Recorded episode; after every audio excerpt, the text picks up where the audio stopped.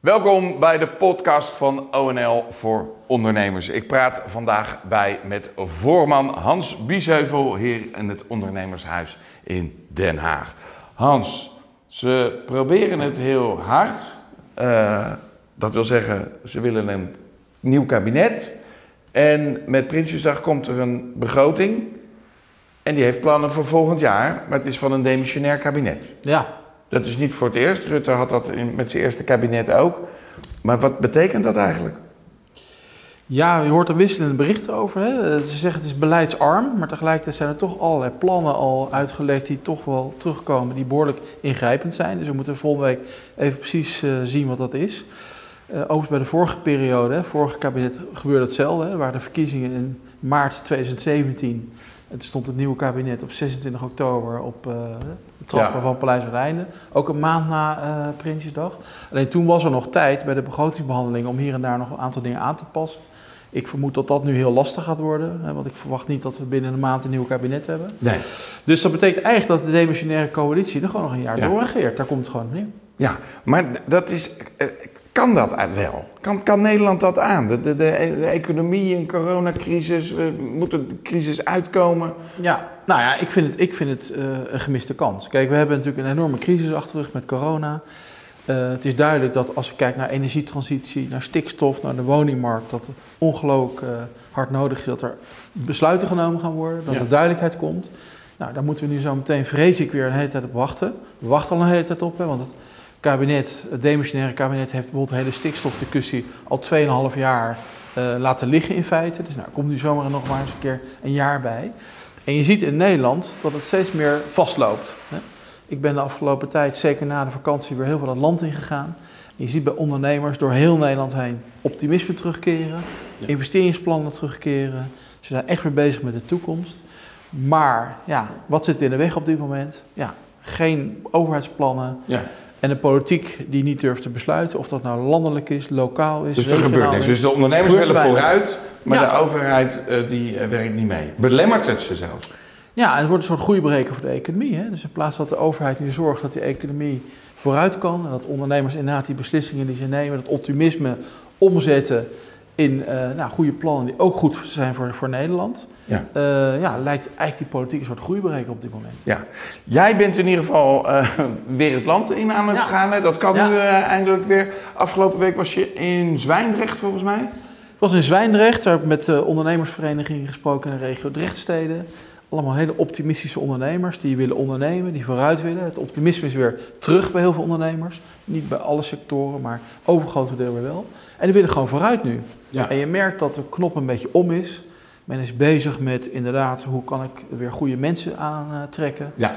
Hoe, wat ga ik nu met energietransitie doen? Wat ga ik met verduurzaming doen? Wat ga ik met circulaire economie doen? Men is echt bezig met de toekomst van het bedrijf.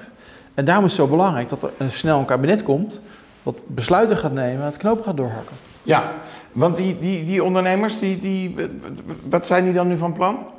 Nou, de meesten zijn echt van plan om hun bedrijf toekomstbestendig te maken. Ja. En tegelijkertijd kansen te pakken eh, als het gaat bijvoorbeeld om die energietransitie, om ook richting export daar wat mee te gaan doen. Hè. Om uh, uh, te kijken van ja, kunnen we in, in, deze regio een coöperatie vormen. Hè. Niet wachten op een energieakkoord, maar met elkaar vast aan de slag gaan om nou ja, bijvoorbeeld via alle innovatievere afspraken die ze onderling maken, uh, te komen tot allerlei verduurzamingsafspraken. Ja. ja, ik zou zeggen, die kans moeten we pakken, want die knop is om bij heel veel bedrijven. Ja. Nou, laten we ze niet afremmen, maar, maar eigenlijk stimuleren. hebben ze daar de overheid helemaal niet bij nodig. Nou, voor een deel wel. Want kijk, omdat uh, bijvoorbeeld rondom stikstof heel onduidelijk is, hè, zie je dat lokale uh, overheden geen beslissingen durven te nemen. Hè. Dus er zijn alle investeringsplannen. Maar omdat er geen duidelijkheid is, komt er geen vergunning. En omdat er geen vergunning is, kan het plan niet doorgaan. En dat is met, Ja. op heel veel plekken vicieus. Maar ze hebben een vergunning nodig, maar eigenlijk is dat het enige wat ze nodig hebben van de overheid. Dus, dus, dus omdat in die kern- vergunning niet komt, kunnen ze niet vooruit. In, in, in de kern is dat in heel veel gevallen is de kwestie van er moet gewoon een vergunning komen. De plannen zijn er, het geld is er, het optimisme is er. Ja, ik zou zeggen, dan moeten we dus heel snel die belemmering weg gaan nemen. Vergunningen gaan afgeven. Dit was deze week in Zwijndrecht. De, week daarvoor was je ook al het land weer in, hè? Ja, ben ik ook in, eh, in, eh, in Overijssel geweest bij een heel mooi familiebedrijf, een maakbedrijf. Nou, dat willen we graag in Nederland. Hè. Ook daar twee generaties die hard aan de slag zijn met de toekomst van een bedrijf. Een mooi familiebedrijf. Het Hetzelfde verhaal. Wat zit op dit moment in de weg? Ja, de lokale overheid in dit geval. Waar gewoon simpelweg met geen besluiten durft te nemen. Ja. De, de aankomende dinsdag is Prinsjesdag. Wat er in de troonrede staat, weet je misschien nog niet. Want dat, wij houden ze volgens mij wel vrij goed geheim. Maar wat er in de miljardennota staat... Ik vermoed zomaar dat jij wel ongeveer weet wat daarin staat. Ik weet vrij goed wat erin staat. Eh, maar dat is ook ons werk, hè? Dat, hoort, dat horen wij ook te weten. Eh, kijk, voor ondernemers zit er, als we zeggen, de klassieke onderwerpen niet zo gek van nieuwe dingen in. Hè? Het is een beetje, men gaat een beetje voort op de, op de oude begroting, zeg maar.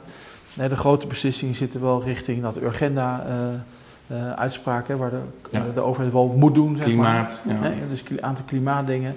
Een paar punten op het gebied van eh, veiligheid en digitalisering.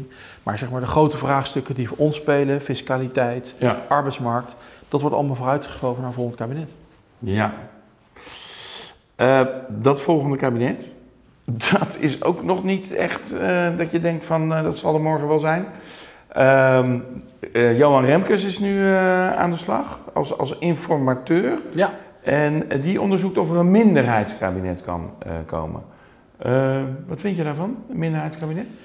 Ja, ik heb er wel mijn twijfels over. Kijk, als er niks anders is, dan zou ik zeggen, moeten we het misschien proberen. Hè? Maar we, ehm, ik heb toch het gevoel ja, dat er weinig draagvlak nu in de Tweede Kamer is voor zo'n minderheidskabinet. Ik- Kijk, ik zou het persoonlijk wel aandurven, hè? want krijg je meer debat, krijg je veel meer misschien eh, dat er veel meer partijen kunnen gaan Ja. aanhaken op onderwerpen. Dus, Ja, Remkes zelf had in een rapport geschreven dat het goed zou zijn voor de controlerende taak van het Ja. parlement. Ja, en, en laten we zeggen, dan kan je ook meer partijen aanhaken in plaats van dat ze alleen maar aan de kant staan te roepen, zeg maar. Ja, Maar goed, dan zit je ook in de Eerste Kamer met het probleem dat je heel ver van de meerderheid af zit. ja. Eh, en dan gaan dingen misschien ook dat heel zat het huidige kabinet ook al, hè? Ja, dat is waar, maar dan staat er nog wel dichter bij een meerderheid dan, dan als het nu die drie partijen zijn. Dus ja, ik zou mijn voorkeur nog steeds hebben als het een meerderheidskabinet wordt, want er is zoveel aan de gang.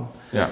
Als er knopen moeten worden doorgehakt, moet het ook snel en het moet niet te lang gaan duren. Ja. Maar goed, als het niet anders is, dan zou ik zeggen, dan mag een minderheidskabinet. Maar maak dan Maar een dan gaat het snel. Beetje maar dan tempo een beetje vaart, ja. En eh, beter dan nieuwe verkiezingen. Ja, kijk, weet je, nieuwe verkiezingen lossen op dit moment helemaal niks op. En wat ik heel eh, belangrijk En vind... dan is- duurt het nog lang. Nou, en wat ik een belangrijk punt vind, en dat wil ik hier wel even maken nu, vind ik een goede gelegenheid. Kijk, ik zie op de grote onderwerpen, die we net ook al aan hebben geraakt, hè, woningmarkt, energietransitie, arbeidsmarkt, zie je gewoon dat die grote partijen steeds meer inhoudelijk naar elkaar toe groeien. Ik zie die verschillen eigenlijk steeds kleiner worden. Alleen op de persoonlijke vlak gaat het precies de verkeerde kant op. Ja. Maar ik zou zeggen, als het op de inhoud nou eigenlijk naar elkaar toe groeit. En in het land hebben het optimisme, de ondernemers, om de dingen nu echt aan te gaan pakken. Kan toch niet waar zijn dat er weer verkiezingen moeten gaan komen en dat we weer zoveel tijd gaan verliezen. En dat persoonlijke vlak, dat interesseert ons toch als kiezer of als ondernemer helemaal niks. Laat ze gewoon professioneel met elkaar samenwerken. Weet je, ondernemers willen nu één ding. Dat is gewoon eh, investeren, goede mensen aannemen, zorgen dat er woningen worden gebouwd. En alle andere dingen eventjes zijn niet zo belangrijk. Dus ik zou zeggen, aan de slag, dames en heren politici. En zo is. En een kabinet vormen, een besluiten nemen en zorgen dat we weten waar we aan toe zijn. Oké. Wij eh, zien eh, elkaar eh, dinsdag weer met Prinsjesdag. Zo is het. Tot dan. Bedankt voor het kijken naar deze podcast van ONL. En tegen alle politici in Den Haag. De boodschap is duidelijk. Aan de slag. Meer informatie onl.nl NL.